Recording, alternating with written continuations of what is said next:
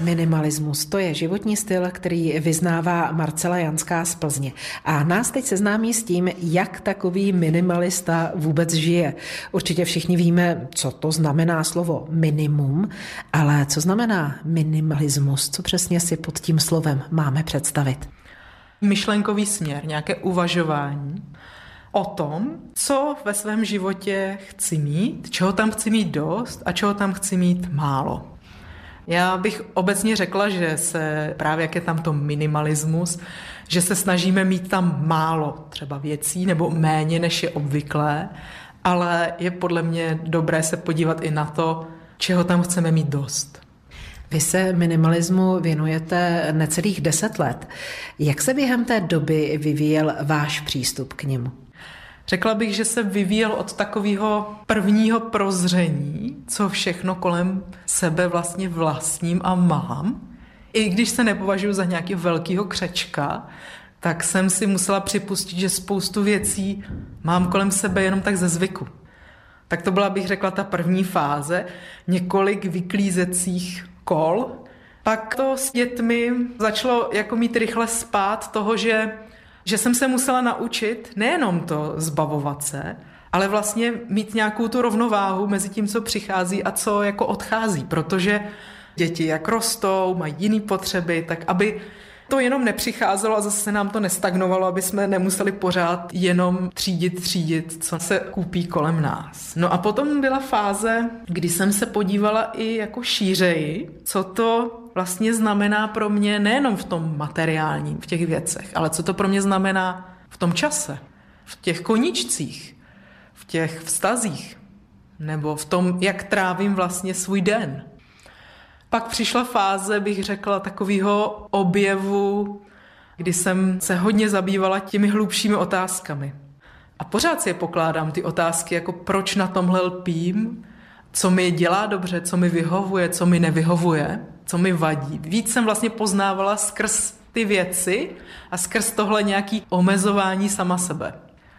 No a dneska se to překlopilo, bych řekla, do fáze, kdy pořád tohle dělám, ale beru to hodně laskavě, beru to hodně s tolerancí, protože už jsem se setkala s tolika jako možnými variantami, mnoha příběhy, které mají na začátku třeba množství věcí, ale vlastně zatím něco jiného.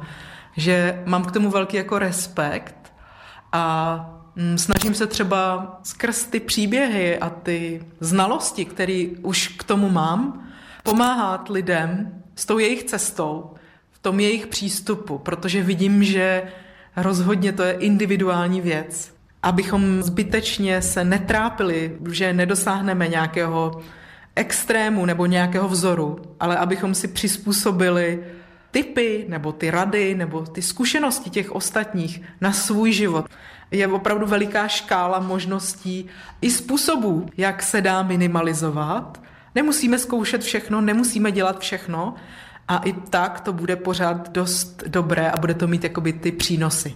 Způsobů je hodně. Jaký je cíl? Ten je jeden jediný? Co je cíl minimalismu? Já si myslím, že můžeme si tam dosadit spokojený život, šťastný život. Je to vlastně něco, co nám pomůže žít dobrý život a dělat v tom životě to, co bychom rádi. V nejširším slova smyslu, že nás ta materiální stránka, to množství těch věcí nebo těch podnětů nebrzdí. My si to třeba neuvědomujeme, ale ty naše věci nás často brzdí ať už podvědomně nebo vědomně. My nechceme třeba někoho pozvat domů, protože víme, že nemáme uklizeno, že tam máme moc věcí. Nechceme cestovat, protože je pro nás problém se zabalit do malého zavazadla, nebo je pro nás těžký udržovat vůbec prostor našeho domova, protože je tam tolik věcí. Rozstřídím si, co potřebuji a co nepotřebuji a toho, co nepotřebuji, se nějakým způsobem zbavím. To k tomu určitě patří. Ale jsou třeba mladí lidé, kteří začínají, když ještě nemají tolik věcí kolem sebe a pro ně je třeba mnohem důležitější ta část toho, kdy se na ně valí jako informace a vlastně to nehmotný. Třeba spoustu digitálního šumu, nebo to, jak se cítí zahlcení, když pracují na počítači, nebo v internetovém světě obecně. Myslím si, že těmi cíly, které jste uvedla, jste mnohé navnadila, ale teď si říkají, no nevím, jestli to je pro mě, co s tím vůbec mám dělat, jak mám začít? Já bych především řekla, že není třeba se toho bát a není třeba to složitě vymýšlet a rok přemýšlet, jak já vlastně začnu. Můžeme opravdu začít tím, že se podívám na první šuplík, který doma vidím, otevřu ho a možná poprvé si položím otázku, proč to tady mám. Za mě po mých letech zkušeností je velice důležitý začít v malém, nepřepálit to a začít řešit ty věci, které řešit dokážu zvládnout, které vlastním já, taky velice důležitý, a které jsou pro mě relativně snadné rozhodovat. Nemám k ním speciální citovou vazbu, třeba fotografie, těmi bych rozhodně nedoporučovala začínat, ale pokud nemám citovou vazbu třeba k úklidovým prostředkům v koupelně, tak to je podle mě koupelna dobré místo, kde začít, protože není tak velká jako třeba sklep nebo kuchyně, ale můžu si tam vyzkoušet to, že najednou vyndám věci ven, proč tady mám tolik zásob, proč tady mám tohle, když to nepoužívám. Nehodilo by se to někomu jinému. Můžu začít úplně takhle snadno. Je velice důležité ale udělat i ty další kroky. Často se nám může stát, že jako skončíme u toho, že se položíme milion otázek a zmateme sami sebe, nevíme, proč to tam vlastně máme, nevíme, komu by se to hodilo, tak si to tu ještě necháme. Ta změna vypadá snadně, ale já dobře vím a i zkušenosti mých klientů vlastně říkají, že ta změna není snadná. Pokud takovou změnu potřebujete a minimalismus vás oslovil, s realizací nám bude vždycky jednou měsíčně v hobby magazínu speciál pomáhat průvodkyně laskavým minimalismem Marcela Janská.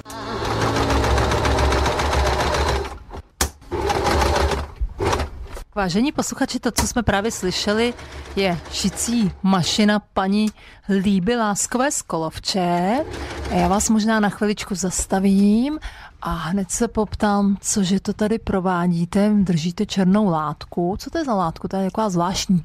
Tahle látka je vlastně vrchní látka, kterou používám pro své oblečky. Je to softshell, je to velmi robustní pevná látka. Ta má určitě možná i milimetr dva šířku. Je v podstatě nezničitelná, proto ji používám pro psí oblečky. Jako počívku používám fleece, a potom mám ještě jednu svoji variantu, ty říkám zimní a to je varianta, která má uvnitř ještě vatelín, to je taková vata, dá se říct, která to zateplí ten obleček a ty zimní jsou potom opravdu vlastně takový vaťáky a ten pejsek je opravdu v teple. Já se dívám na ten díl, co tu právě prošíváte a zdá se mi nějaký veliký. Mně to přijde, že to šijete třeba pro medvěda. to ne, to se zdá, ale tohle je velikost na Dobrmana, protože já jsem dlouhodobý chovatel Dobrmanů, takže jsem začala před devíti lety šít především na Dobrmany. Když by to chtěl někdo zkusit, máte pro někoho třeba velice vzácnou radu, co má dělat nebo nemá dělat? tak především bude potřebovat kvalitní šicí stroj. Tak tenhle konkrétně, ten mi moje maminka koupila před 25 lety. Designově je pořád prostě krásný a spolehlivý. Je to česká značka Zetina, už se nevyrábí. A na ten je teda spolehnutí. Já jsem začala šít nejdřív různé doplňky do dětských postýlek, spací pytle a podobně pak jsem s tím skončila, no a potom tohle byl prostě nápad. Kamarád chtěl ušít obleček pro psa, tak jsem to zkusila takže jsem zvolila tenhle softshell, ten materiál, který je opravdu pěkný, pevný. No, vypadá to úžasně. To je takový pěkný koníček, že jo, šít oblečení, napsat. Znáte někoho vůbec takového, kdo to ještě tohle to dělá? Tak na sociálních sítích jsem zahlídla nějaký šikovný dámy, který šijou oblečky pro psy. Zpravidla se specializují na šití oblečků pro pejsky, které jsou malý nebo menší, drobný. A já se zase pro změnu specializuju na pejsky větší. Ideálně hladkosrstý, krátko krátkosrstý, protože používám na zapínání suchý zip, takže aby ta srdce nedostala do toho suchého zipu. A říkám, jak jsem chovala Dobrmany, tak na ty je to ideální, nebo na Staffordy, nebo i na německý dogy.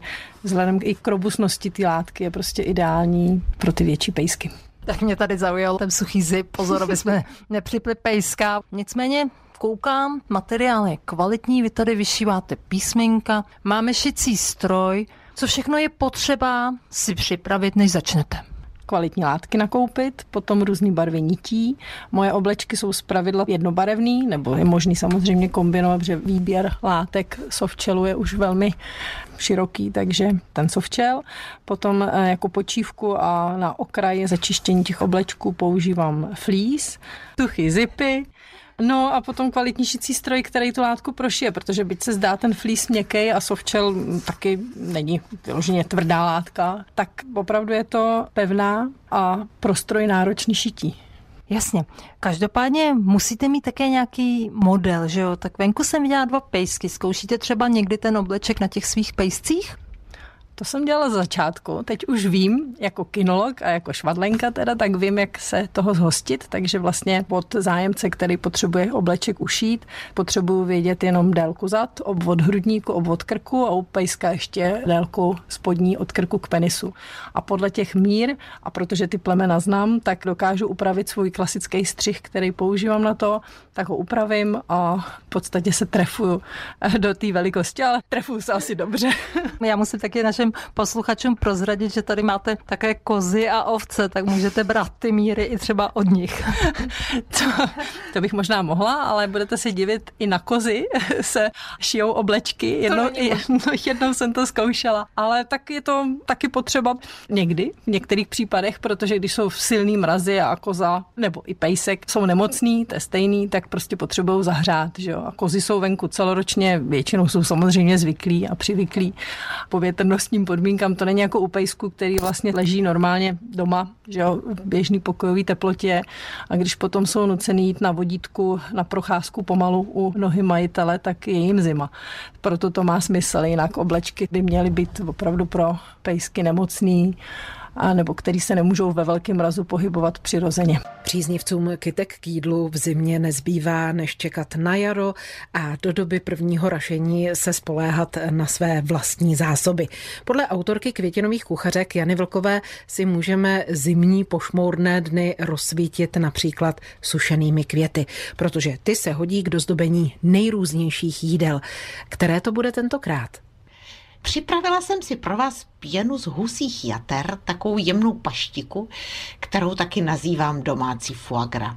Jaké suroviny budeme na pěnu z husích jater potřebovat? Husí játra? 400 gramů husích jater, dvě šalotky, nebo jedna cibule, když nemáme šalotky, 100 gramů másla, 200 ml portského nebo nějakého polosladkého vína, sůl, pepř, agar nebo želatinu, potravinářskou a nahoru sušené kytičky. Ještě jednou nám ty suroviny zopakujte. Dvě šalotky nebo jedna cibule, 400 gramů husích jater, 100 gramů másla, 200 ml portského nebo polosladkého vína, sůl a pepř. A jak si z toho všeho připravíme paštiku? Šalotku nakrájejte na drobno a orestujte ji na kousku másla. Ne na celém, jenom na kousku másla. Přidejte očištěná husí játra, orestujte, aby se játra zatáhla a pak podlíte vínem a zvolna duste pod pokličkou. Duste tak dlouho, dokud se portské nevydusí. Kdyby se vám zdálo i potom, že jsou játra málo udušená, málo měkká, tak to můžete ještě podlít. Rozhodně to nepodlevejte vodou. Když je to hotovo, tak to přendáte do hluboké nádoby a dohladka vymixujete tyčovým mixérem. Nakonec přidáte ještě ten kousek toho čerstvého másla. Přelijeme do misky, ve které to budeme rovnou servírovat. Nebojte se, paštika v lednici vstuhne. Když je paštika tuhá, tak ji můžeme polít buď agarem nebo potravinářskou želatínou, aby nám neokorala a ozdobit ještě nějakými sušenými kvítky. Nejlíp se hodí sušené česnekové květy, měsíček nebo chrpa. Podává se s bílým chlebem a kabinetním bílým vínem. Hobby magazín Zveme vás. S ornitology z Chebska se můžete už zítra v sobotu 28. ledna vypravit na vycházku ke dni mokřadů. Sraz je ráno v 8.40 na vlakové zastávce Chebskalka. Trasa povede po spevněných cestách nenáročným rovinatým terénem. Předběžně se počítá s možností několika variant od 8 do 20 kilometrů. Pozorovat budete vodní a mokřadní druhy ptáků, jako jsou volavky, potápky, ledňáčci nebo labutě. Herní výstava modelů z kostek Lego se od zítřka koná v Klempírně Depo 2015 v Plzni. Zavede vás do světa Harryho Pottera. K vidění bude například obří stavba školy Čar a kouzel v Bradavicích, která je největším modelem z kostek Lego na světě postaveným jediným jediným člověkem. Chybět nebude tvořivá dílna ani herna pro děti. Výstava potrvá do 26. února. Výstavu Nepál tajemné království Mustang můžete od středy 1. února navštívit v Městské knihovně v Karlových Varech. FotografieAny a Tomáše Niklových si tam můžete prohlédnout do konce března. Vstup je zdarma. Zimním krajem léčivých vod můžete v sobotu 4. února putovat s mariánsko-lázeňskými turisty. Start je od 7.30 do 10 hodin 15 minut v budově hotelové školy v Mariánských lázních. Trasy pěší od 5 a lyžařské 10 až 20 kilometrů. Písecko, krajina mostů, to je téma přednášky Libora Drahoňovského, kterou si můžete poslechnout v pondělí 6. února od 18 hodin v M-klubu knihovny v Plzni Skvrňanech. Připomene zajímavá místa a památky královského města Písku a jeho okolí. Rychlokurs geologie pro milovníky Rokycanska připravilo muzeum doktora Bohuslava Horáka v Rokycanech. Jedná se o cyklus tří přednášek o geologické a paleontologické historii Rokycanska a okolních oblastí. První se uskuteční ve čtvrtek 9. února. Docent Petr Kraft vyloží, jak se ocitlo Rokycansko na jižní polokouli a neb stručný dějepis země. Začátek je v 17 hodin. Další přednášky jsou v plánu na 23. února a 9. března. Český rozhlas Plzeň, rádio vašeho kraje. Hloch tradičně považujeme za bylinku na srdeční a cévní potíže a právě jemu se dnes budeme věnovat s fitoterapeutkou Monikou Šedivcovou. Jaké je využití hložinek v tradiční lidové medicíně?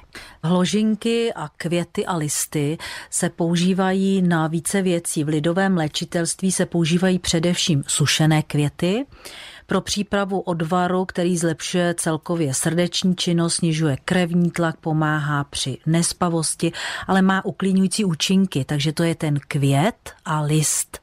Zároveň ale naprosto vynikající rostlina je to, která nám výborně snižuje tlak a již paní Kamenická ho dávala do čaje jako hlavní složku, květ a list a dávala ho na snížení tlaku. Její oblíbený čaj byl složený z hlohu, jmelí, třezalky, máty, meduňky, heřmánku a přesličky.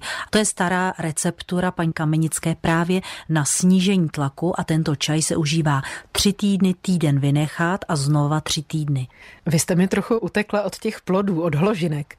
Hložinky se užívají tak, že protože jsou tvrdé a jsou to plody, tak je dáme do studené vody a necháme je přejít varem a hložinky se užívají na srdce, výborné jsou na srdeční neurózu, vyrovnává arytmy, přispívá k doléčení infarktu myokardu a zároveň jsou i prevencí při ischemické chorobě srdeční. Takže když si vememe, tak celý ten strom nebo keř dá všecko. Dá nám listy, dá nám květy, dá nám plody. Takže opravdu velice užitečná česká bylina.